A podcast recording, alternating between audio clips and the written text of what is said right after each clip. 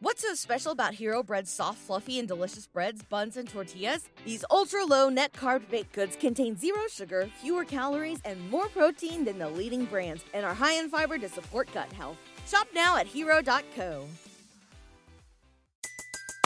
Everybody in your crew identifies as either Big Mac Burger, McNuggets, or McCrispy Sandwich, but you're the filet fish Sandwich all day that crispy fish, that savory tartar sauce, that melty cheese, that pillowy bun. Yeah, you get it every time. And if you love the Filet-O-Fish, right now you can catch two of the classics you love for just $6. Limited time only. Price and participation may vary. Cannot be combined with any other offer. Single item at regular price. Ba da ba ba ba. Hey, welcome to our multiverse. We're excited you're joining us for our new parody comedy series, Superhero Diaries. Hello, this is Batman. Well, sort of. I mean, I'm not one of those actors who gets to play all your favorite superheroes in movies and TV. I guess you would say I'm a parody version of The Dark Knight. Anywho, me and some of my super friends have decided to tell you what we're really thinking when we are doing all those crime fighting, earth saving, multiverse hopping kind of stuff. We will reveal what's behind the mask, our most private thoughts. Like, who's our secret superhero crush? Gotta go. Girl talk. We have to deal with real life issues just like you. I mean, how does Spider Man pee when he's wearing a Spidey onesie? It rides up in the crotch a little bit, too. Does Aquaman talk to fish before he eats them? What is the Hulk's critical review of Wonder Woman 84? And most confounding of all, Some days you just can't get rid of a bomb. how does a guy like me, with no superpowers, get through the week without getting killed every other day? All will be revealed when Superhero Diaries takes off on February 9th. Subscribe now, true believers! Protection detail is not always the most interesting way to spend an evening. Sitting in his car, watching the back door of the art gallery seemed like a waste of his obvious talents. But Officer Savage Dragon had nothing else to do anyway, and easy money is always the best money. Listening to loud music on the radio, Dragon notices that all the lights have gone out in the gallery and gets out to investigate. It is then that the masked figure of Deathstroke bounds from the door that Dragon was watching. A chase ensues, leading to a rooftop battleground, where the assassin decides that he has had enough of running and turns to face his savage foe. It's the Terminator versus Bomb Boy. It's One Eye versus Headfin. It's Deathstroke versus Savage Dragon today on Who Would Win? And welcome to another episode of Who Would Win, a show that completely ignores anything important happening in the world and instead focuses on a fictional battle between two characters from the worlds of comic book, sci fi, and fantasy. I'm your host, James Gavsie, and as always, I'm joined by the one, the only, Ray Stakenas. Ray, today's battle, again, is very intriguing. You have Deathstroke, possibly the greatest assassin in all of comics, versus Savage Dragon, a super popular character that really kind of exploded in comic books back in the 90s and it has been a mainstay ever since. Now, before we talk about this, of course, I had to do the patented who would win Google search or Google test, if you will. Oddly enough, just like always, yeah, someone actually has already been talking about this matchup, but it happened about 12 years ago. Oh. So it's about time that we revisit this. Ray, give us your opinion on today's matchup. I love today's matchup. First off, James, you have won the last two episodes of this show in a row. Spoiler alert to the kids at home, but you should have been catching up anyway. I mean, what's even happening in this world? really, why couldn't you listen? Thank you. For you to possibly get three in a row on me would be frankly embarrassing, especially when I've had to look in the mirror after two straight battles where I know I gave the better arguments, I presented it better, and I had the better character both times. And I had to look in the mirror afterwards in shame and disgust as I had to just get that awful taste of defeat out of my mouth. Crest Sparkle toothpaste works very, very well for that. Just for the kids at home, that's a good tip. My point is, if you were to be able to pull off a third in a row upset against me, I don't know how I'd live with myself. Thankfully, given these two characters, that doesn't really seem to be on the table this week.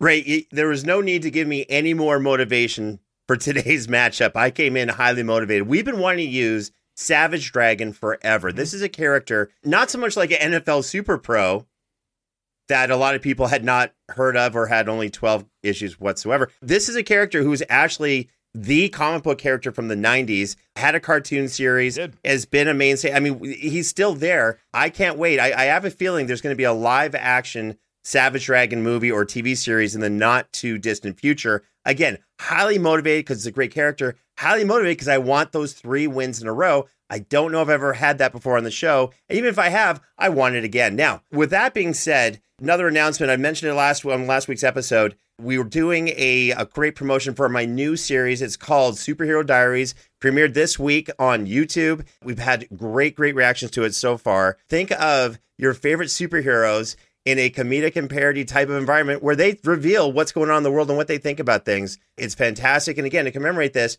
we're actually, or to celebrate this, we're doing a Nintendo Switch giveaway. And all you have to do to enter is to subscribe to the YouTube channel for Superhero Diaries. Just type in Superhero Diaries on YouTube. You'll find us very easily. Subscribe, leave a comment, watch it a million times, and you are automatically entered to win a Nintendo Switch. Now, speaking of diaries, Ray, thinking about diaries, thinking about superheroes, and you kind of popped up into my mind, oddly enough, as weird as that is to say. I believe it. I believe I pop into your mind all the time for any given reason. way too often for my liking. So I got to ask you, what would be the most shocking thing someone would find out about you if they were to read the Ray Stakenas diary? That's funny you would ask that because I was thinking to myself earlier when we had the idea for Superhero Diaries, I assumed I would be getting a call to just share my diary on the show, what with me being a superhero and all. That being said, I think the thing that the people at home would be most shocked to find out if they were to read my diary is how much disdain and rancor I have for the audience of who would win. Is that is that really a diary thing? I mean, you kind of this is not a secret. I know, like I know, I know, I know. It's a big surprise for everyone at home when they give these terrible suggestions and get behind your terrible arguments online and try to tell me I made mistakes. Ray does not make mistakes. Yeah, I honestly, it's hard to keep such a positive face on the feelings I have inside sometimes. But you say all of this the exact same stuff on Twitter. I mean, this is not not this is not news. We already know this. Well, Twitter is my diary, James. This explains a lot. Okay, fantastic. So if you ever want to know what's really going on with Ray Stakenas, go to Twitter. That's hilarious. Speaking of hilarious, it's time to introduce our guest judge, making their first appearance ever on the Who Would Win show. It's stand-up comedian and host of Gutting the Sacred Cow. It's Kevin Israel. Kevin, welcome to Who Would Win. What's happening, guys? Thanks for having me. This is awesome. This is awesome. Very excited to be here. We're excited to have you here. You know, we've both been on your show before. Kevin Goatee has been a guest judge two times. It's about time you're on here. You're an amazing stand-up comedian. I've seen some of your sets online. So, for those who don't know about your great show, what would you tell people about Gutting the Sacred Cow? Gutting the Sacred Cow. It's uh, our podcast created by Kevin Goatee, the other our other host of the show. It's a movie review podcast that really flips the genre on its ear because every week we have a guest come on who's tasked with one simple assignment to pick a beloved financially successful or critically acclaimed movie and take it down, prove why a movie that everyone loves, everyone likes, everyone heralds is actually crap. And it's uh, it's it's always a challenge, and it it starts a lot of debate. People really don't like us. For some reason, they blame us. We're not picking the movies. We're just kind of the receptacles for it. And but we've we've gotten a lot of hate. But the, I think the more people get angry, the better we like it.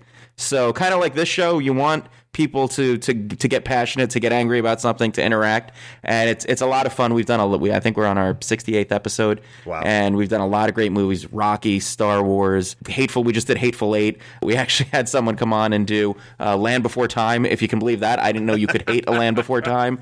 So we've we've covered so many movies, and we've got so many awesome episodes coming up. We did a live show with Karate Kid. It's it, it's just a real fun, real unique take on movie reviews, and with uh, with with Kevin Goatee and myself, we try to keep it funny and and fast. You know, I think your show's brilliant, by the way. I love the format. I love uh, the, the part at the end where you read reviews of movies. And Ray, wasn't there one review of Wolf of Wall Street where it got one star because there were no actual wolves That is correct. in the movie or something? That is, I mean, that is correct. Yeah, the format of, of how you guys do it, we, we love it. And by the way, if there's ever a team that really appreciates a good format, it would be the Who Would Win team. And, and look, again, both Ray and I were, were fortunate enough to be on your show. And because you've got such an insane amount of, you know, knowledge about movies, no pressure. I want you to put together in the next 10 seconds the perfect movie pitch that you think for a film that would make automatically a billion dollars, be a multi-film franchise, and be like this uh, tentpole extravaganza. Because if it's good and Ray and I like it, we'll greenlight it. Gee, James, thanks for not making worries. it easy on me. Uh, I got it. It's this is an easy one, and if Kevin Goatee listens to this, he's going to immediately roll his eyes. It's uh, Voltron. Voltron's the, the the easy go. If you take the Voltron story and you make it a, you give it a fantasy twist, make it feel a little bit like a like a New Hope. With um, I almost I want Earth to be post-apocalyptic, being attacked by by aliens. The, uh, the team has to go up and find Voltron, which is the only thing that can stop these aliens that are coming to take over Earth. They go out and they, the adventure is them finding each of the lions, finally bringing them together, and then the end fight is Voltron's defending Earth against this alien attack of Zarkon and his his dreaded army.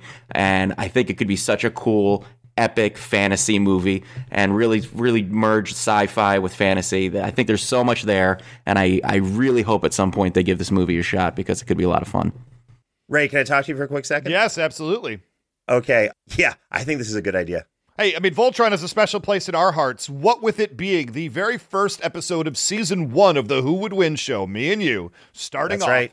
Voltron versus Godzilla was that battle, so Voltron will always have a special place in the hearts and minds of the Who Would Win audience.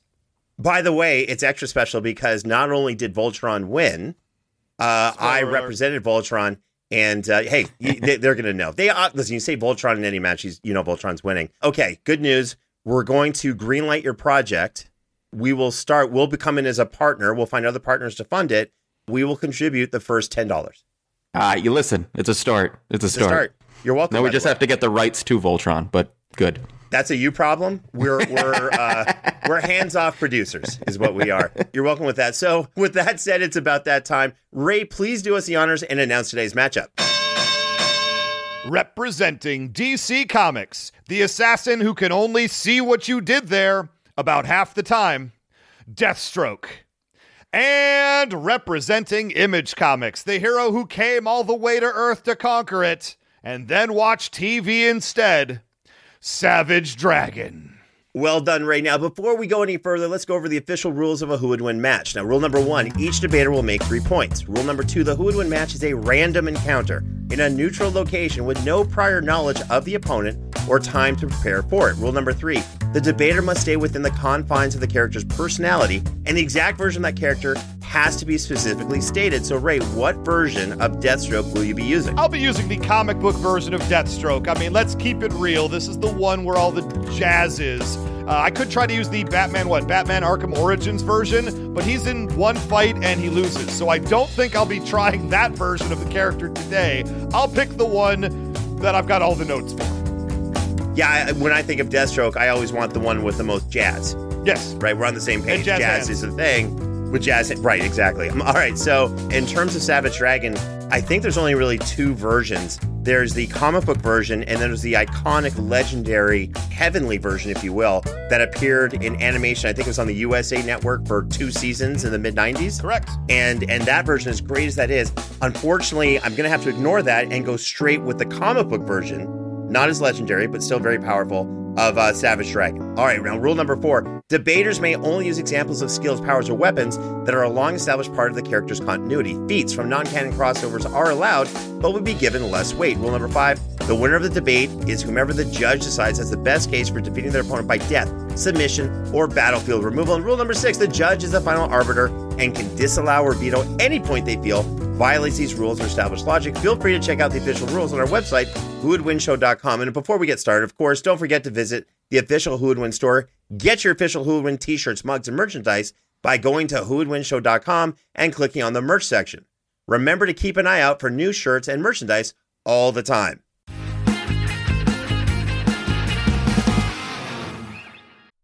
We have a new sponsor for Who Would Win, and I think y'all might enjoy this one. It is Marvel Strike Force.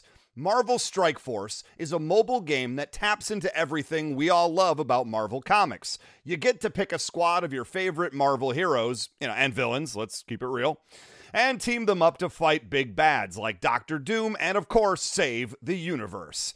Your goal in Marvel Strike Force is to power up your characters and compete PvP against other players in multiple different modes. And you know I'm not telling you all about this empty handed, because if you're a new user and sign up with our promo code MAXPOOL, M A X P O O L, you're going to get hooked up with all kinds of free stuff to get you started the right way. Let's face facts. You love Marvel, you love gaming, and you got a phone. So take a sec and check out Marvel Strike Force using the link in the description of this episode, ideally, and use our promo code MAXPOOL and get the whole Who Would Win show hookup. Thanks again to Marvel Strike Force, and thanks to me for this great read. Good job, me. What's so special about Hero Bread's soft, fluffy, and delicious breads, buns, and tortillas? Hero Bread serves up 0 to 1 grams of net carbs, 5 to 11 grams of protein, and high fiber in every delicious serving. Made with natural ingredients, Hero Bread supports gut health, promotes weight management, and helps maintain blood sugar. Hero also drops other limited edition ultra low net carb goodies like rich flaky croissants and buttery brioche slider rolls. Head to hero.co to shop today. Experience full plates and fuller wallets with Every Plate, America's best value meal kit. The holidays are upon us. Give yourself and your wallet a break. Every plate is 50% cheaper than a meal made from grocery store ingredients, and each recipe couldn't be easier to follow. With every plate, you can choose between 17 recipes that change each week and swap proteins, veggies, and sides to your liking, and all that for the same price as one cup of coffee. It's assuredly cheaper than that pumpkin spice latte. Last week, my family challenged me to make something great for dinner. So, I ordered the amazing hibachi style steak rice bowls from Every Plate for my family. Super easy and super quick to prepare, by the way. Now, my entire family thinks I'm an amazing cook. And thanks to Every Plate, you know what? They're not wrong. Each meal gives you simple step by step instructions and pre portioned ingredients to make it fast and easy. Hey, I've said it before if you can build a bookshelf, you can make a great meal with every plate. And the choices are varied. I've personally made crispy Caesar chicken, pork and poblano tacos, and bibimbap, and all of the above turned out absolutely fantastic. Get started with Every Plate for just 179 per meal by going to everyplate.com and entering code WWW179. That's just $1.79 per meal by going to everyplate.com and entering code WWW179. Try this offer and you'll see firsthand why Every Plate is America's best value meal kit.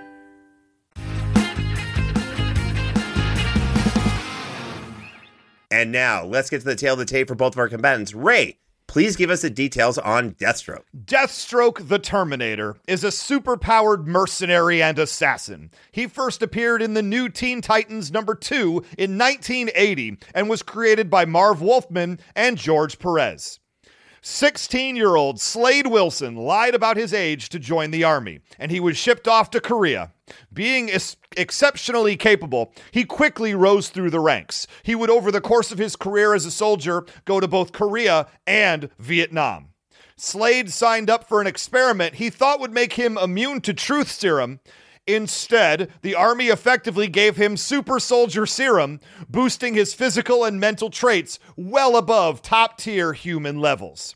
Now, calling himself Deathstroke, Slade Wilson works as a mercenary and assassin in the DC universe. Fun fact Deathstroke had been an under the radar superstar for quite some time. With that comes the inevitable ripoff now and again. Most famously, when artist Rob Liefeld revealed his design for a new mercenary character for the New Mutants Marvel comic, he revealed it to NFL Super Pro writer Fabian Nicieza. Fabian remarked that it was just a carbon copy of Deathstroke. Realizing the similarities were too obvious to miss, Liefeld named the character Wade Wilson as an inside joke, and Deadpool was born. That is Deathstroke. You had to throw in NFL Super Pro, huh? Uh, You know, as soon as I saw that that comment by Rob Lef- Liefeld went to Fabian Nicieza, there's no way I was not going to mention him. And Fabian Nicieza, by the way, uh, you know, commented on Twitter about the NFL Super Pro Yes, he fight. did. Was was, was he, uh, you know, in favor of it? Was he like? uh, What was his reaction to it? I, I do not believe he was in favor of anyone remembering who NFL Super Pro was. so me and him are going to have words in the streets Uh oh. Uh oh. where I'm going to remind him who NFL Super Pro is and probably, you know, disappoint him.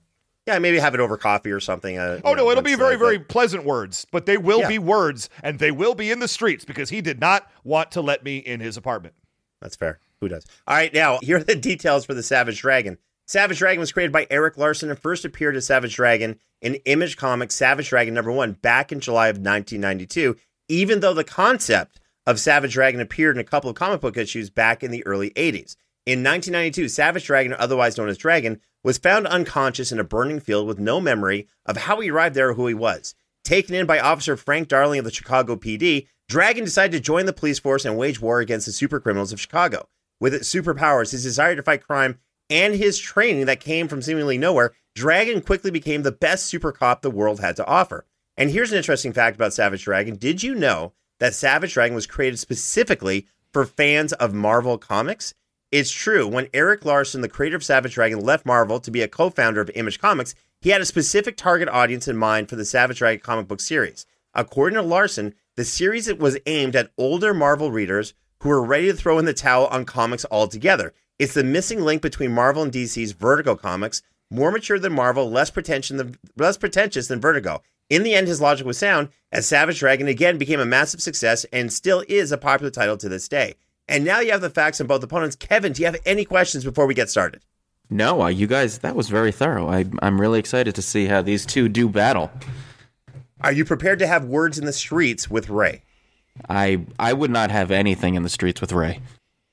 It's probably a wise decision. Yeah. That's a good choice. That's a good choice. Yeah. Safety. Uh, safety first. All right, Ray, go ahead and proceed with your first point. Point number one for Deathstroke. Let's just talk simply about the superhuman physical characteristics that he has because of the essentially super soldier serum that he was given in this experimental army trial. He has enhanced strength, speed, durability, but also the ability to have 90% of his brain in use at all times. We'll get into that part just a little bit later. But he's a very, very well trained character. Look, he grew up in the army at the age of 16. He was very, very proficient, was constantly taking out everyone around him. He beat, you know, Viet Cong by the scores when he was overseas. He was trained in different combat styles. And over the course of one year, every single fighting style that somebody tried to teach him, he mastered. Every single time somebody said, I need to teach you about karate, I need to teach you this martial art, what have you, within a year, he had all of them completely black belt mastery proficiented, if that is a word. So this is a guy who's bringing intense physical martial arts knowledge to the table. In fact, in a martial arts battle, he once beat Bronze Tiger, who was a very, very strong, maybe top five martial artist, I would believe, in the DC universe. He's known as being an exceptional character as far as martial arts goes. Additionally, he's very, very strong. He's he's the kind of character that you would see bending bars, ripping chains. If you try to put him in handcuffs, he'll just snap the handcuffs apart.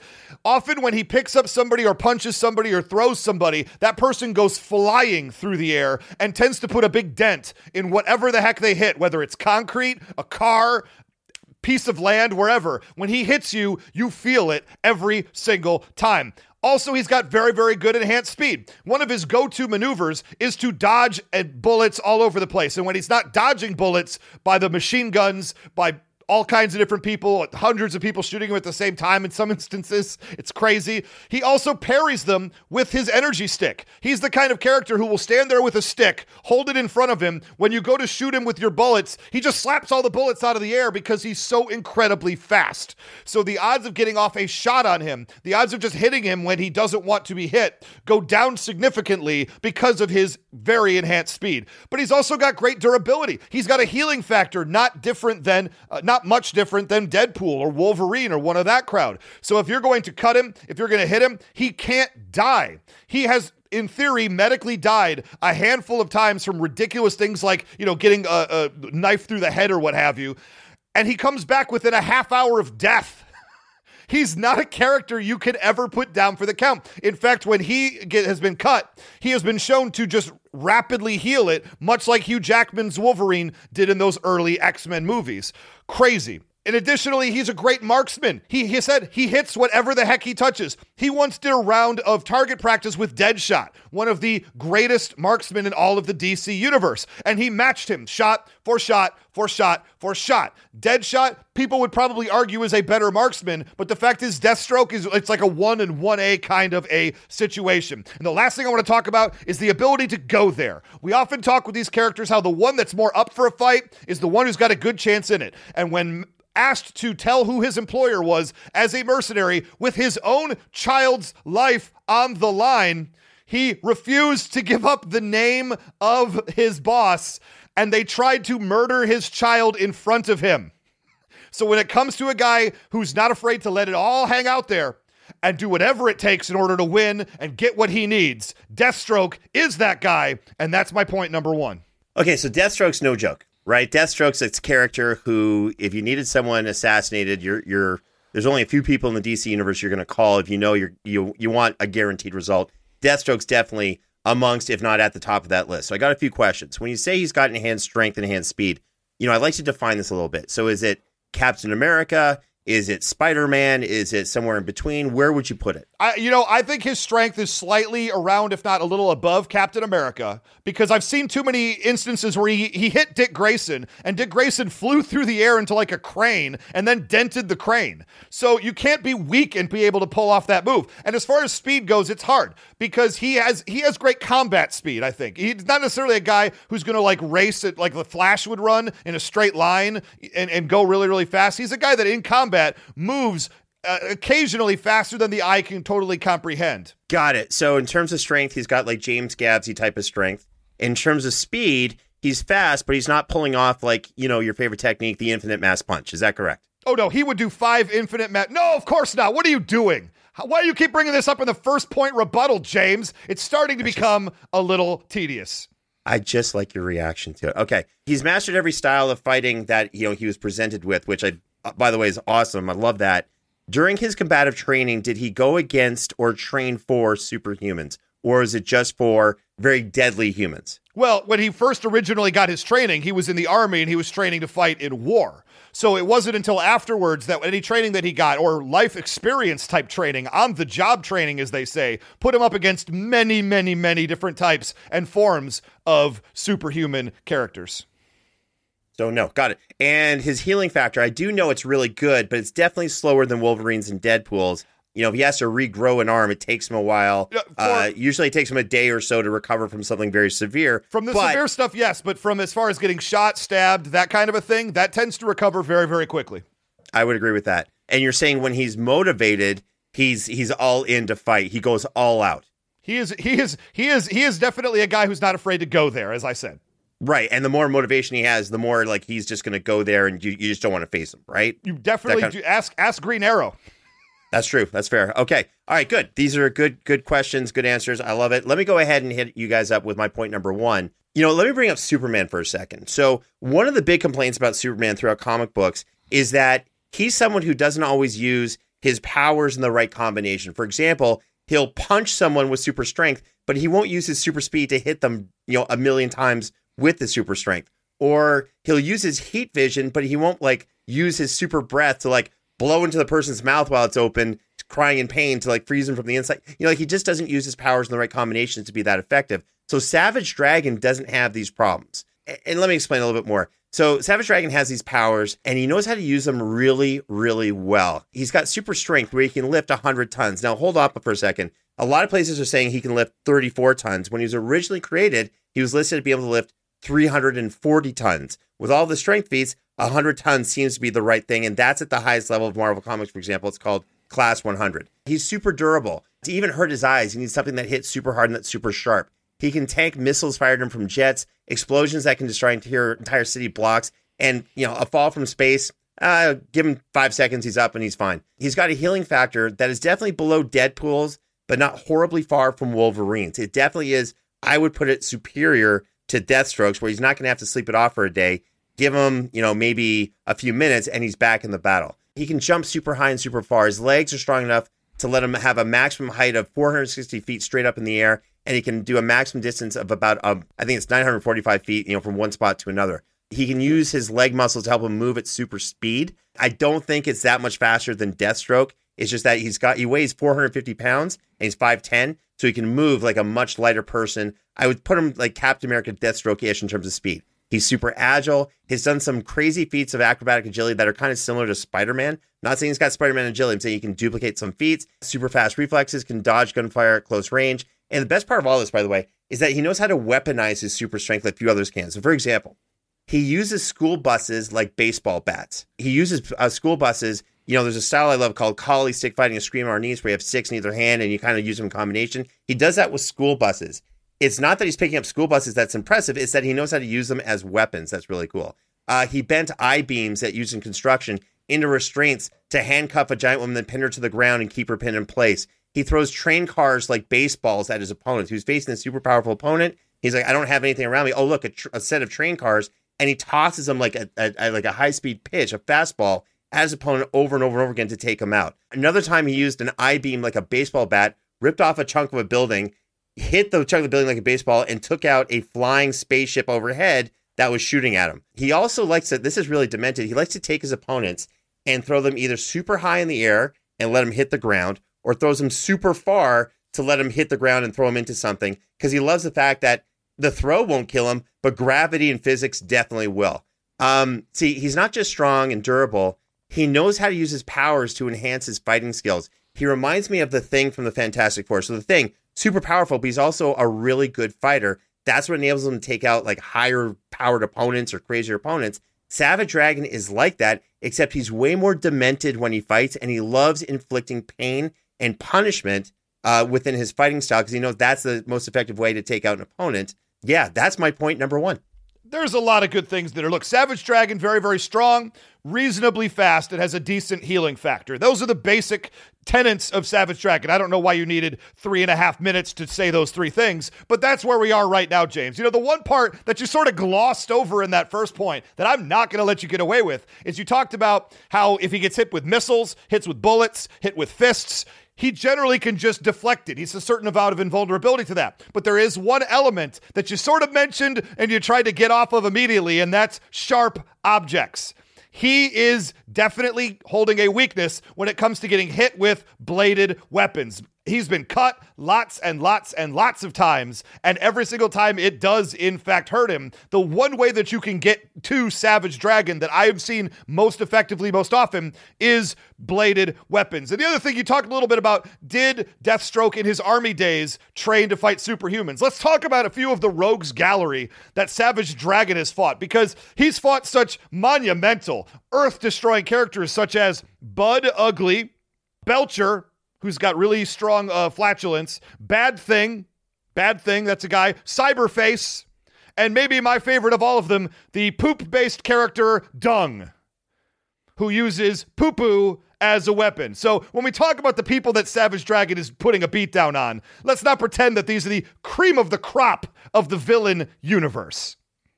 I mean, this was the 90s, Ray, when he was created. There are right? worse So- ones than that that I had to leave out for taste reasons, and I use the poop guy. That's fair. That's fair. This was the 90s. Things were a little bit different back then. The sensibility, you know, you have a lot to cover when you have a character who's been around for how many decades, right? Who's super powered. Sure. You can't always have the Superman equivalent, the Wonder Woman equivalent. It's you know, weird the because Batman. Deathstroke's been around, you know, the same, if not a little bit longer, and and I do have those. Weird. It is weird. Right. It is weird. So go ahead. And so, uh, Kevin, you've heard points number one from both Ray and myself. What are you thinking so far? So Ray, you you laid out who all the cartoonish characters the dragon has stood up to. Who's the most powerful foe that Deathstroke has fought? He's a kind of obscure character that not everybody is aware of. His name is Superman. Superman. He fought Superman and got over. Oh, he did. Uh, I've got some Interesting. feats to talk about right there. But I uh, would love to hear more. if to you hear fight more. Superman and you don't get killed and you can walk away and keep going, I'd say you got over. All right. Well, I'll have more to say on that later. Kevin, do you have any other questions before we go on? No, that's it. I'm good. Thank you. All right, very cool. Ray, hit us with your point number two. Point number two I've talked a little bit about the physical attributes and some of the great training of Deathstroke.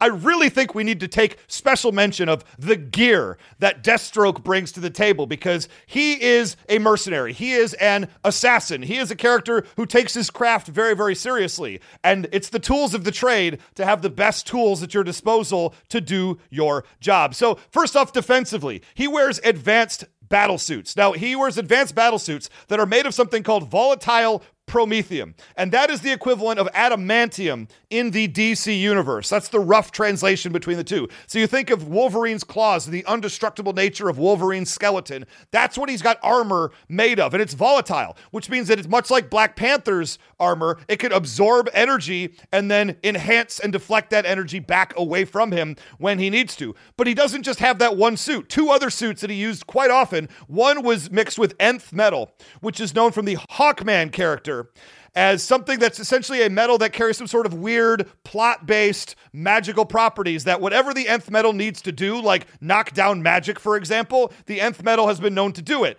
I don't know where I got that from, James Gavsie. You might want to go back and check out the Dante versus Hawkman episode. But he has an entire suit of armor made from it. He's also got the most powerful armor, which is called Icon armor, which is very, very similar in that it's also made of volatile promethium, but it has a special property of it that when he gets hit by something like something small, a bullet, a punch, something of that nature. If he gets hit by like a bus, not going to be as good for him. But he could dodge out of the way of that. He took blows from a character I may have mentioned before Superman.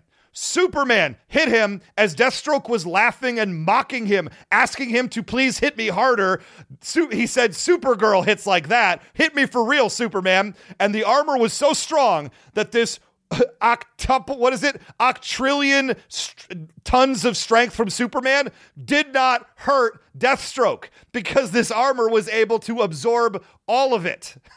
So if you can take blows from Superman and make fun of him while you're doing it and walk away, that is a victory in my mind. Now let's talk a little bit about the offensive capability because he carries a Promethium sword named the Deathstroke of all things. Promethium, again, the same as Wolverine's claws st- style adamantium, some of the sharpest metal in the entire world. That's important when you're facing a character who can be cut, and that is his one strong weakness is bladed weaponry. If you have a Promethium sword, or even two of them for that matter, that's exactly the kind of tool you're going to need for a fight just like this one. He's also been known to carry something called the God Killer sword that was able to damage Superman. He gave it back. I'm not going to use it. I just thought that was awesome that he was able to get over on Superman using something called the God Killer sword. Last things, he uses guns, rocket launchers, pistols, sniper rifles. I don't think those are all going to be as effective against a character like Savage Dragon as the, the up close and personal stuff is. But the other two I want to mention gas grenades he uses gas grenades, which could potentially knock him out.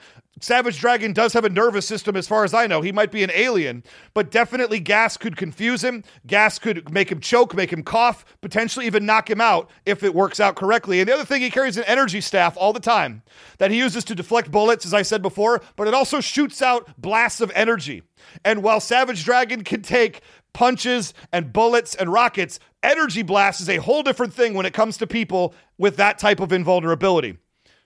That's really all I have to say about that. That's Deathstroke. That's how he's going to win this fight, quite frankly. And that's my point number two. Okay, so first of all, the Superman fight you're referring to, which was awesome, by the way, he did have his icon armor, but that's not his standard armor. That's not what he walks around with. So Deathstroke likes to plan out his battles. So the battle with Superman, he knew Superman was protecting this person on this battleship. And he, uh, Deathstroke was trying to get access to this person. He's like, well, I got to go through Superman. So as he's getting as he's fighting Superman and Superman's hitting him, the armor has this visual readout saying 20% severity, 100% severity every time Superman punches. All of a sudden it's 10,000% severity about to whatever it is. It was about to go or blow or whatever was going to happen. He distracted Superman. This gets really weird with green glow stick chunks and convinced and said, "Oh, look, I got kryptonite." Superman was like, "Oh no, kryptonite." Took off for a second. Then he got a hold of the person he wanted to, assassinated them, Superman came back, captured him. He didn't really get one over on Superman as much as he distracted them. He was definitely captured. Superman was never in danger. Just needed sounds like sounds like he won by battlefield removal to me, James. I'm glad you brought up the rest of that feat that I didn't have time for during your time because that makes Deathstroke look even smarter and even better. Oh, when he has time to prepare and he knows who he's fighting, he's got this Batman level of two week prep time godlike power. No doubt, no joke. If he's got time to prepare and, you know, he's got prior knowledge of the opponent, he's good to go. Two things, by the way, he doesn't have in this matchup. The people who slash and actually get cuts on Savage Dragon are using non standard weaponry. Obviously, it's very super powered base weaponry. And the people wielding it are also super powered to a high level. Deathstroke's very comparable to Captain America. When Captain America throws his shield at the Hulk, it doesn't do a whole lot of damage to the Hulk because he can't throw it hard enough. So to slash and really get a good cut or damage to Savage Dragon, you have to have a lot of super strength to do it as well as the right cutting implement to do so. So, well, let thank me get God, my- James, that Deathstroke has super strength, and it's the sharpest metal turned into a sword that you could possibly have, and he's highly trained with it. On top of it, thank you for laying out exactly what I'm saying as Savage Dragon's defeat. Words in the street. Is that correct? Okay. Point number two. Let me kind of illuminate a little bit more what Savage Dragon can do. Let's talk about his fighting ability. So, for a hero, there's actually something not quite right with Savage Dragon. I'm just going to put it out there. I remember reading him in the 90s. There's a comic books in the 90s, and I was like, you know, there, there's just something a little different going on here. And again, I'm like, well, it's the 90s. Stuff's weird. Everyone had big shoulder pads for their costumes. It was just crazy stuff going on. And then all this was revealed. See, when it came to fighting opponents and taking out the bad guys, Savage Dragon, he did it with what's the right word? A lot of brutality that really wasn't common for a superhero. So, for example, one time he needed to shoot a man in the head, but he didn't have his gun. So, what did he do? He found a dime on the street, a coin, chewed on it for a little while, and spit it through the building through the guy's head.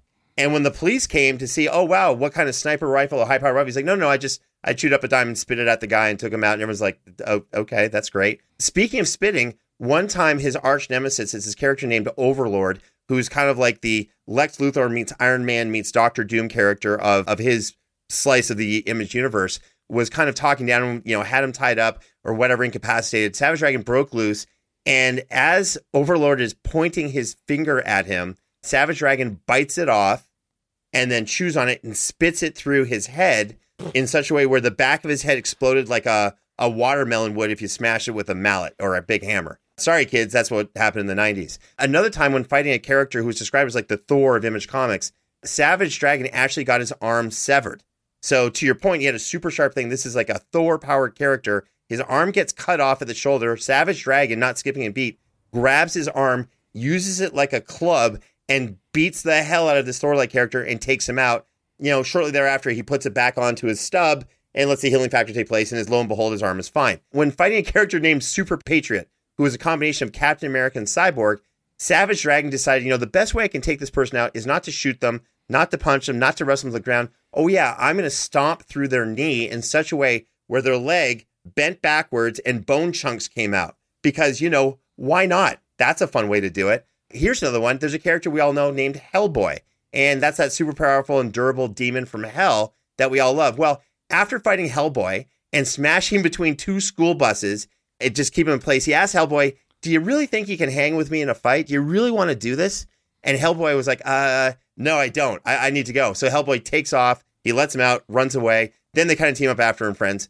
But that's what he does. So where's all this rage and anger and demented desire for violence come from? Well, it turns out that Savage Dragon is actually Emperor Kerr, who is a, a, leader of this nomadic race of aliens who are looking for a new planet to inhabit. So they come across Earth, and he's like, cool, I'm going to conquer Earth and eradicate all the humans. So two scientists are like, no, that's not cool. They wipe his mind, and in its place, put in memories of like television, current events, and shows from the past few years into his head. So he's up to date with what's going on, on Earth. Send him to Earth, where he wakes up, where he's very familiar with culture, but doesn't know who he is, what happens, and that's where the adventure begins. So, in other words, Savage Dragon is now a superhero who uses the brutality and love of fighting of an intergalactic warlord to help the innocent and do good in the world. Now, as strong as Deathstroke is, he was knocked out by a relatively low powered punch to the gut from Wonder Woman when, after a short fight, Wonder Woman got bored and said, Okay, I'm done. And just uh, she, she, they perfectly just drew it. So it's just like a short pop to the gut. Deathstroke goes down.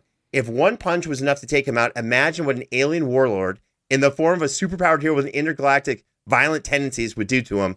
Just like Ray Stakenas, this would not be pretty. That's my point number two. I mean, come on. You got Deathstroke, who's been around since literally what 1980, and you don't think that one writer out there who's going to be using him? Because let's face it, he doesn't often get his own series. He's generally the antagonist of other people's series, which means that it has to be written for somebody to get over on him on some point. So the fact that one writer out there wrote Wonder Woman, who, to your credit, James, you've argued on this show that Wonder Woman is the second strongest character in all of DC Comics to Superman. I- I said she's in Superman class, and Superman she's the, class she's fighter, the, so- the best warrior fighter of all of DC Comics. So, not knowing the story around what was actually happening at that time, a punch to the gut when you're not expecting it, which seems unlikely given his character, but bad writing happens. If you get hit by Wonder Woman and you get taken out by a battle, that's hardly something to be ashamed of, for gosh sakes. But thank you for also bringing up the fact that Savage Dragon's arm was cut from his body. Great. So you're just keep proving my points of how Deathstroke's going to win over and over and over again. And, and let's face it, some of these villains, you. T- Kevin, have you ever heard of any of these very powerful villains that Savage Dragon has been fighting before? No. And the reason for it is because they are they are old 90s characters who were essentially cheap cardboard cutouts of popular other characters from car- comic book mediums who Savage Dragon was there to knock over like tomato cans. What you need to see those types of characters as is Lanny Poffo the genius in 1980s WWF going to the ring, reading a poem, and getting beaten in 90 seconds. Those are the tomato can enemies that Savage Dragon fights, no matter how hard they pretend these characters are. So you're, you've just insulted the Image universe as a whole. You've insulted Lanny Poffo, the genius, who actually has a win by DQ over Hulk Hogan. By the way, I, I think your your comparative analysis needs some work. And Kevin, you know, I believe you're already familiar with uh, Savage Dragon, his universe. Is that correct? Well, first of all, I, I I'm angry at Ray for besmirching the good name of Leaping Lanny Poffo. That that alone is is enough to make this '80s boy really cringe. Uh, yeah, I actually knew all of the villains that that you mentioned, and I'm curious who was the Thor powered character that Savage Dragon fought. It was actually a character named Thor. They took creative license and called him Thor, so it was a Thor level. Oh, you know what? I do remember that. Yeah, yeah. There you go. Right. I remember that. So, Yep. so it took a character like Thor with a magically imbued, you know, fighting weapon to do that to Savage Dragon, and then he lost because Savage Dragon still beat him up with his uh, stub of an arm. And All that character so was never seen again. Kevin, you've heard points, two points from Ray. You've heard two points from me. We're now at the turning point where you have to tell us who you think is ahead and what the other side has to do to pull out the victory. Can I ask one question before I get to that? Absolutely. Ray, you laid out all these different battle suits that Deathstroke typically that ha- he has access to. What is his most common suit that he wears? The most What is common his- suit that he's been known for is the uh, volatile promethium suit that's impervious to pretty much any type of damage. Yes, I agree that that is the most common. Volatile the promethium, James, look it up. I, I, I have. I'm very familiar with it. All right. So, with that being said, Kevin, what are you thinking so far? I got to tell you, this is going to be this would be an awesome fight to see actually go down. You guys have done a great job, uh, point for point. I've, I've, I've seriously, I wish you guys could could have been in my head because there was a, there was a there was a point where I was like, well, clearly this is Deathstroke, and then James James brought in the the, the super strength of hundred tons and the fact that he's a warlord, and, I, and then I was I was thinking that you know well, maybe this is obviously the Savage Dragon, but the uh, the just the, the the pure skill that Ray's laid that Ray laid out of Deathstroke and his his training and the fact that he is also uh, akin to a super soldier it's it's really really close to me. It's this is this is this would be a massive bloody fight. I i i feel like right at this moment uh, savage dragon might be a little ahead but it's it's really really it's it's really close Ray, we again, we've been here before where either we're tied or one of us has like a one point advantage over the other. And we both know we can't count on that advantage lasting for the third point. It never So seems to. never works out that way. And I got to tell you, I'm always a little nervous because as confident as I am coming into these battles, your points, your li- you know, I got you've upped your game. Your point number three usually knocks it out of the park.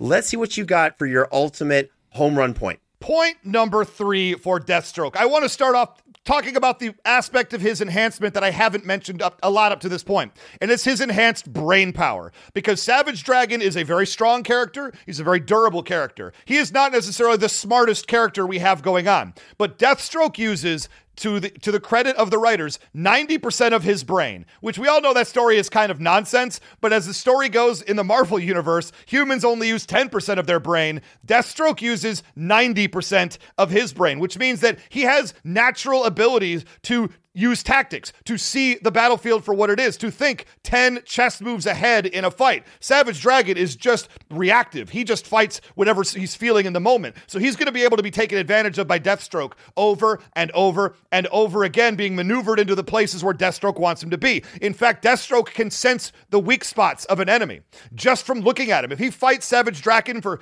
30 seconds. He's going to know immediately the areas that he needs to hit, the areas he needs to target, and the moves he needs to do in order to pull off the victory because he's done it time and time again. And he doesn't need, if he has two weeks of prep time, he's going to win. And we'll show examples of that. But he doesn't necessarily need it because on the fly, his brain moves so fast that he has been seen to see faster, is, is how the writers have described it. And that he just sees faster than everybody else, which helps him to react faster to absolutely everything else. And this is what has brought him to such amazing victories as, again, he got that moment over Superman for sure, but he's also defeated Batman multiple times. And he didn't just defeat Batman multiple times, he left Batman down on the pavement in a random chance encounter that he did not have time to prepare for. Batman the Dark Knight met up with Deathstroke on a rooftop somewhere, and Deathstroke left him bloody, beaten, and defeated. You beat Batman in a fight, you can outmaneuver Batman. I definitely think you can outmaneuver Savage Dragon. He also had a battle against many of the members of the Justice League of America.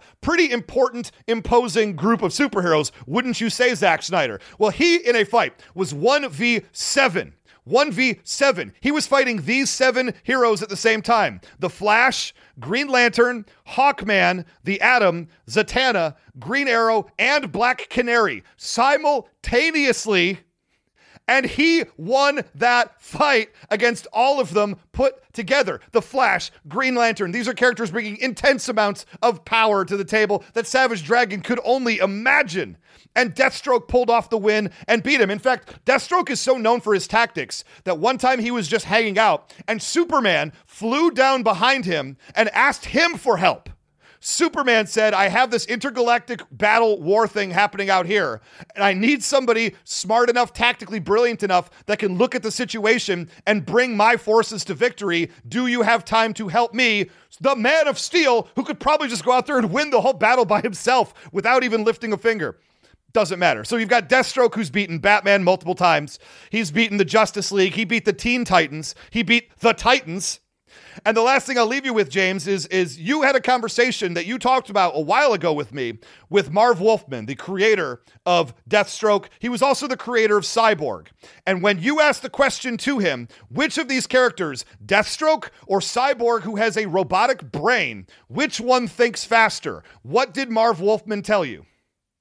He said that Hal Jordan was the greatest of all of the Green Lanterns. I'll help you, James, because you don't want to answer this question. He said Deathstroke thinks smarter, thinks faster than Cyborg, who is a literal computer in his head. Tactically, intelligence wise, Deathstroke has already got the tools to get it done. He's got the talent, and now you see he's got the plan as well, even if he didn't have one coming into the battle. And that is my point number three. That is a very strong point would not be something I would say right now. Here's the deal. You like yeah. to lie, James, so I don't blame you. Here's the deal. No doubt. Like again, he's he's if you have prior knowledge and you have time to prepare to prepare for a fight, definitely Deathstroke's in your top five, if not the top person, right up there with Batman to say, hey, you got two weeks. Here's all of the knowledge of this opponent, or a lot of it. Come up with a game plan that'll get us the win. Yeah, he's that person who can do it. He doesn't have either one of those things in this situation also, when you talked about the Justice League fight, super impressive, but he had time to, to prepare for that. He was hired to do that. So he was protecting this character named Dr. Light. The Justice League was coming after him. Wasn't Superman, Wonder Woman, Batman, but still a lot of, you know, heavy hitters and what have you. And he created a, a trap for each one. For example, he set off explosives so the Flash would have to get around him, go all the way around him, and he had a sword pointed backwards just there because he knew the Flash would have to run full speed, couldn't stop in time, and impale himself on the sword.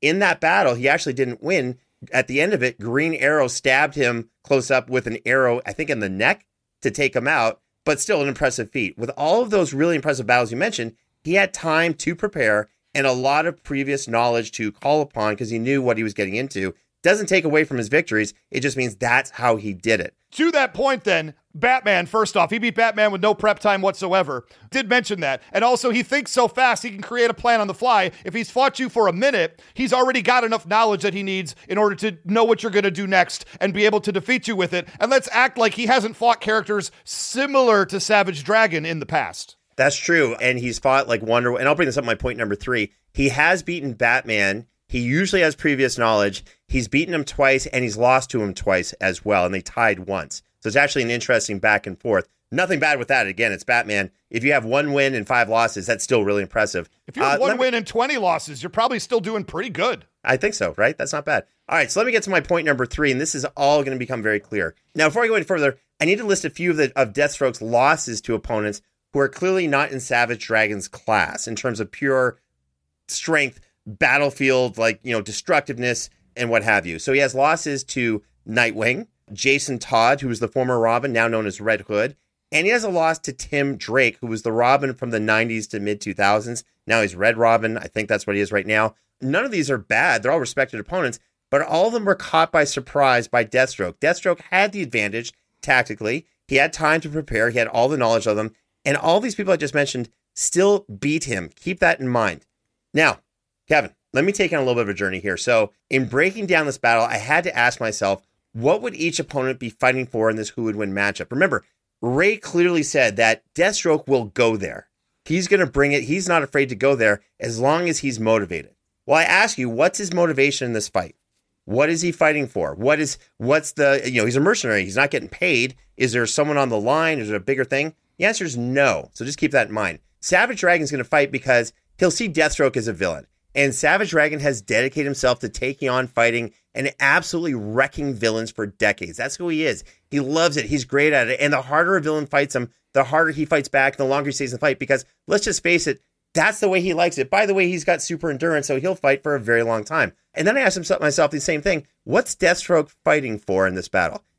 He doesn't let his ego get in the way, right? So it's not like he's like, I want to win over a superpowered character just for myself. He's not that character. No one care. No one he cares about is on the line for the style of who would win matchup. And again, he's not getting paid to do this. And then it hit me.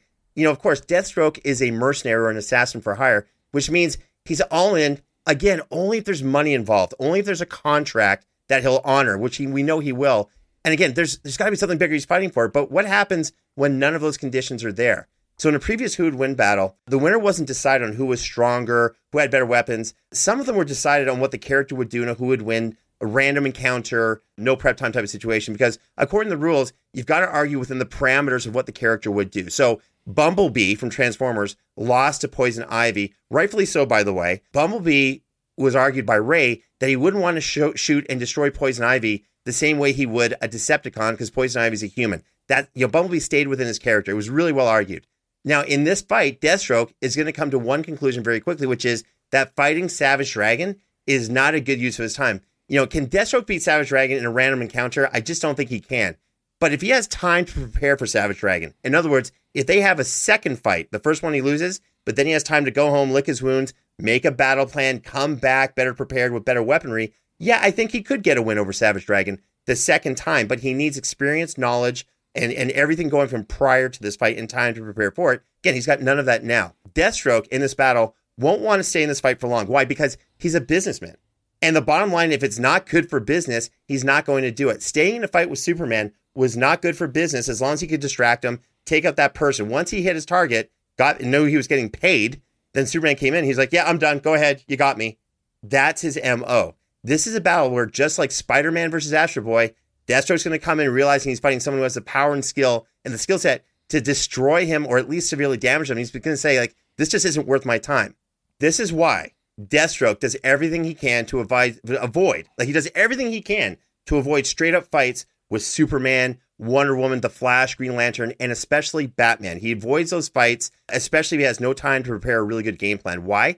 Because he knows there's a good chance he's going to lose, and that's bad for business. And Savage Dragon is definitely in that upper echelon of power level of the Justice League. So I'm really sure Deathstroke's going to realize very quickly this guy's powerful. He's going to, I could possibly die, get hurt badly. I won't be able to continue my business, be a mercenary. I'm out. In the end, Savage Dragon's insane superpowers, his fighting skill and desire to inflict pain and tons of damage, including death to his opponents, because that's what he loves to do, even if he gets wrecked in the process. Plus the fact that Deathstroke is a hired gun and not, uh, you know, necessarily a willing combatant to see just how well he'll do in a test against a superpowered opponent. Well, it's pretty easy to see why Savage Dragon is going to win this fight, and that's my point number three. I can tell that James doesn't believe his own arguments. And the reason why I can tell you this right now, Kevin Israel, is because he's literally postulating in a who would win battle that one of them just isn't feeling it. This is literally a who would win battle where these two are fighting. Can I remind you, we did Muppets versus Sesame Street. Neither one of the, those crews would be feeling it, James, but we postulate that this fight is happening anyway, and it's fighting to an answer, it's fighting to a decision.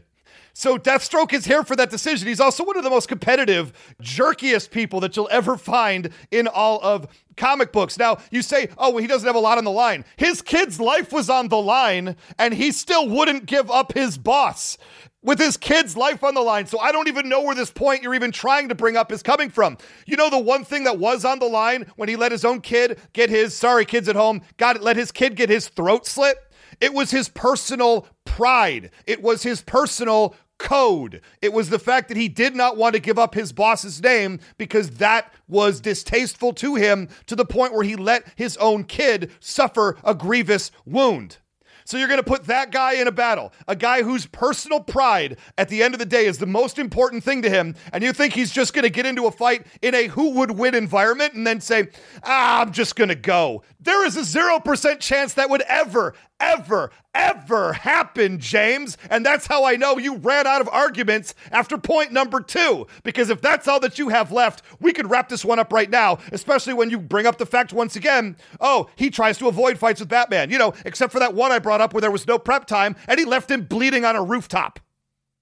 So, number one, do you know how I know when Ray is nervous? Because again, the indoor voice is completely ignored. Number two, in the Bumblebee match, he has a code, just like Deathstroke has a code. Bumblebee has a code where he's like, you know, I'm not going to go full out on Poison Ivy because she's a human. I don't want her getting damaged too much. You know, she's not a Decepticon. That's not to my code. That's why I'm going to lay off the fight. And that's what would give the edge to Poison Ivy, who wouldn't hold back. That no chance said, at all, James. You're just repeating yourself again. You just made that entire point. I rebutted it, and then you decided to just lay out the entire point once again because the intoxicating mind fog did not work the first time. I cut through it like it was pruning shears through a, sh- a tree. Two things. You sound bitter. Second thing, infinite mass punch. No? No reaction? Okay, good. Sorry, I thought I was just trying to get you going because I love it when you just disappointed in you. Right All right, now, that's James. fair. All right, so Kevin, you've heard three arguments from Ray. You've heard three arguments from me. This is a time where you have to give us the decision. Use your wisdom. Take us through your process. Take us on a journey, if you will, and tell us who wins this matchup between Deathstroke and Savage Dragon. I got to tell you guys, first of all, kudos to you for for both arguing these points so deftly. You really you really did your research. You obviously know your stuff about both of these characters, and it it however this fight goes down, it's going to be a close one. But to to the to the point that Deathstroke isn't prepared for this. I think that's a that is a, that is a strong point. Much like much like Batman, who fights better when he's prepared. I think that uh, that that really lends to how this fight would go down. When we started when we started out, and I forgot the uh, the the fact that. Dra- Savage Dragon is uh, an alien warlord. I f- completely forgot that that's how the storyline went down. And I initially went into this thinking that he was just another heavy brawler, Colossus, or even like Image's own Pit, who happens to be one of my favorite characters from. Image. So I so I so as as Ray was making all his points, I thought, wow, this is this you know this this is going to be one of those fights of a of a of a big strong guy against a, a super skilled warrior, and you know the, the the big guy might get a couple good hits in, but he's going to end up getting slaughtered. But then you reminded me, and you made the point that he was a warlord, and he is a very skilled, trained warrior. So I, I feel like as as they're as they're training, it's it's a little more equal. I still think I th- still think Deathstroke has the edge as far as as training and as far as just overall skill in fighting. I think there's there's a there's a there's a, a very important point to make that Savage Dragon combines his superpowers with his just his savageness. That that the the point that Ray made about his ability just to just to just to be cruel and to to to fight ruthlessly That said, I think that's something that Deathstroke has encountered a, a number of times through throughout uh, throughout his many battles. So I, I don't I don't know that that's going to be a complete surprise to him. I'm sure he's I'm sure he's experienced that before, and he's he is such an ex- experienced fighter, and the healing factors to me are also both playing uh, to a, a, great deal. Obviously, there's going to be a lot of damage done in this in this fight. I I do picture Savage Dragon tearing Deathstroke, like grabbing him and trying to tear him apart. And I, I don't know if if Deathstroke healing factor or even his durability would be able to withstand that. The fact that Savage Dragon is so strong, so physically powerful, and you know Deathstroke is strong, but not at the level of, of Savage Dragon. So I feel like there's a the the, the, the physical battle between the two of them probably goes towards Savage Dragon side, where the the skill side. Deathstroke's gonna really have to keep out of Savage Dragon's hands. Gonna gonna have to gonna have to sort of play the distance game with his with you know with the sword and with his with his staff the there there's gonna be there's gonna be a lot of damage done here. I feel like Savage Dragon could possibly lose another limb, but the this this is gonna be this would be just an amazingly brutal fight, and you guys really really laid it out well. I think this the the suit that Deathstroke wears is a is a huge uh, game changer in his favor. It's it's really gonna would make a problem for Savage Dragon. That said, again, I feel like if Savage Dragon got his hands on Deathstroke, while he might not be able to to punch through him, I think he'd still be able to probably tear it apart. So as as brutal and as as as as horrifying as this battle would be, I I think looking at both sides, looking at the powers of both, looking at just the who who's the more brutal fighter, who's who you know who needs the prep time. I think that in the end, the winner of this battle is Savage Dragon. That's a horrible decision. Unbelievable. A horrible decision. What are you talking about? This thing shouldn't have even been close. This, I did mention the fact that he uses 90% of his brain and can literally come up with war winning tactics on the fly during a battle. He would never let Savage Dragon grab him and rip him to pieces, a thing James never even argued. He would I gotta, come up and try to I got to tell you, the 90 What are you talking about, Kevin? the 90%, The 90% brain thing is one of the worst tropes. it's a terrible, non human thing. I, but the fact is, his brain works better than cyborgs.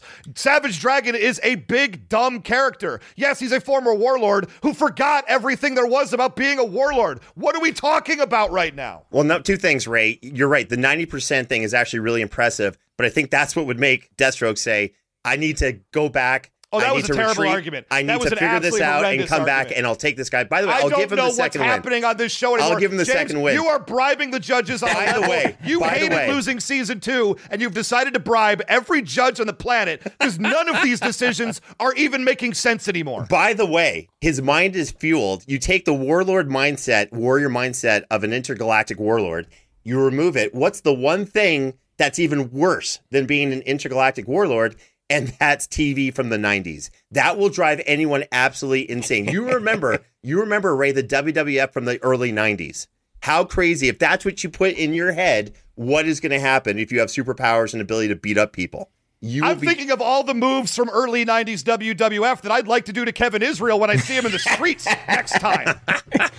There's going to be a lot happening in the streets. If you want to come down to Frozen Jersey, you're more than welcome to, to meet No, me in the streets. cold. And if you could if you could shovel my driveway while you're at it. before Well, why don't you come here? We'll go to the beach and uh, you know have some uh, froyo and That's- uh, just see what happens. You know what? We that, can have that, it. that sounds much better. If I do come, I'm going to paint myself green and put a fin on my head because I feel like that would be justice.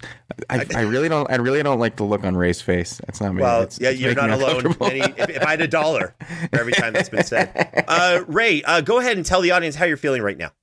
Uh, everybody at home can clearly see what is going on here. I, I don't know what's happening on the show as of recently. Three weeks in a row now, I get inundated with people telling me on social media, Ray, all your points were better than what James said. He really didn't have a leg to stand on. And inexplicably, and it's going to happen again this week, inexplicably, the judge went with James over your better stated, better thought out, more obvious talking points.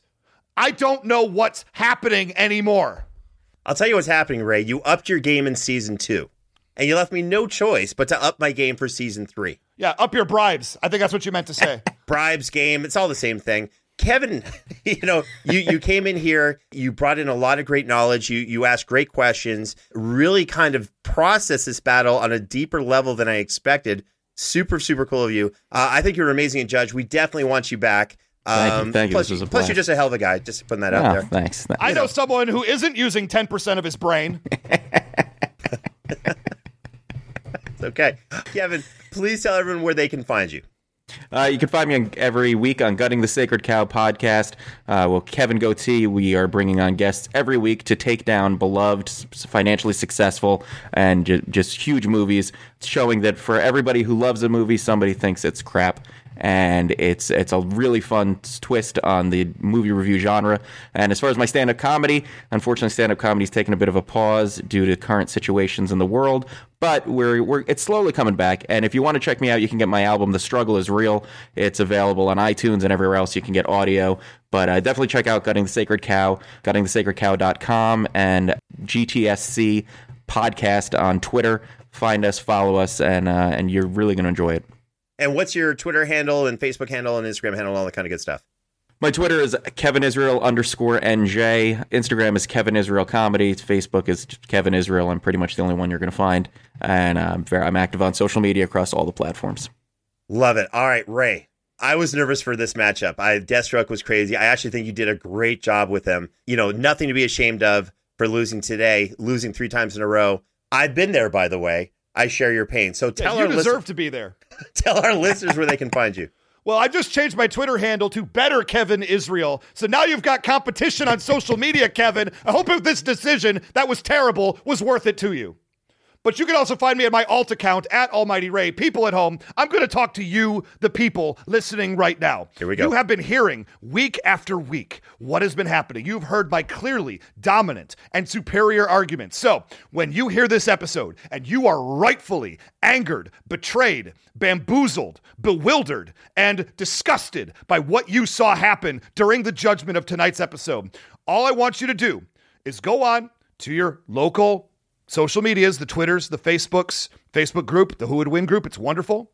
And just put in hashtag Ray was robbed. You don't need to put anything else, but hashtag Ray was robbed. I will see you, awkward allies. I will see you out there, and I will not let you again down like all these judges seem to. Wow. Okay. You can find me on Twitter, Instagram, and Facebook by typing in at James Gavsie. By the way, here's a fun game to play at home. Can you figure out when the hashtag IMF was actually used in this episode? I'll give you a hint. It wasn't point number three. With that being said, remember to join the official Who Would Win Facebook group to make a suggestion for a matchup for the show and be part of our growing community. You can also find us on Instagram at Who Would Win Show. Don't forget to subscribe to us on Apple Podcasts, Spotify, and wherever else you go for your podcasts. And check out the Who Would Win website at www.whowouldwinshow.com to access all of our past podcast episodes. On behalf of myself, Ray Stakenas, and the rest of the amazing Who Would Win team, thank you once again for listening to another episode of Who Would Win.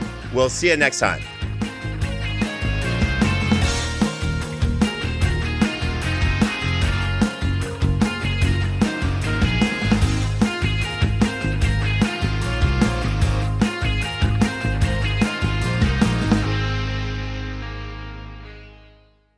Look, as guys, so much of our personal identity is wrapped up in our hair. From how it feels after getting a great haircut to the way we style it before going out. And that's why when we get into our 20s and 30s and start noticing the first signs of hair loss, it definitely feels like panic time because let's face it, no guy is ever ready to go bald. Thankfully, now there's Keeps, the simple and easy way to keep your hair. And in the olden days of yore, you had to go to a doctor to get a prescription. But now, with Keeps, you can do all that online and get the hair loss medication delivered right to your front door every three months. No more waiting at the doctor's office. No more waiting at the pharmacy. So find out why Keeps has more five star reviews than any of its competitors and why more than 100,000 men trust Keeps for their hair loss prevention medication. Keeps treatments start at, wow, just $10 a month.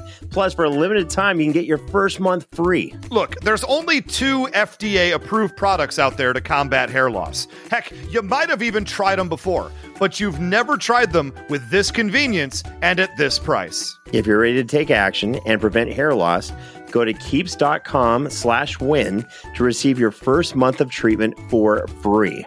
That's K E E P S dot com slash win.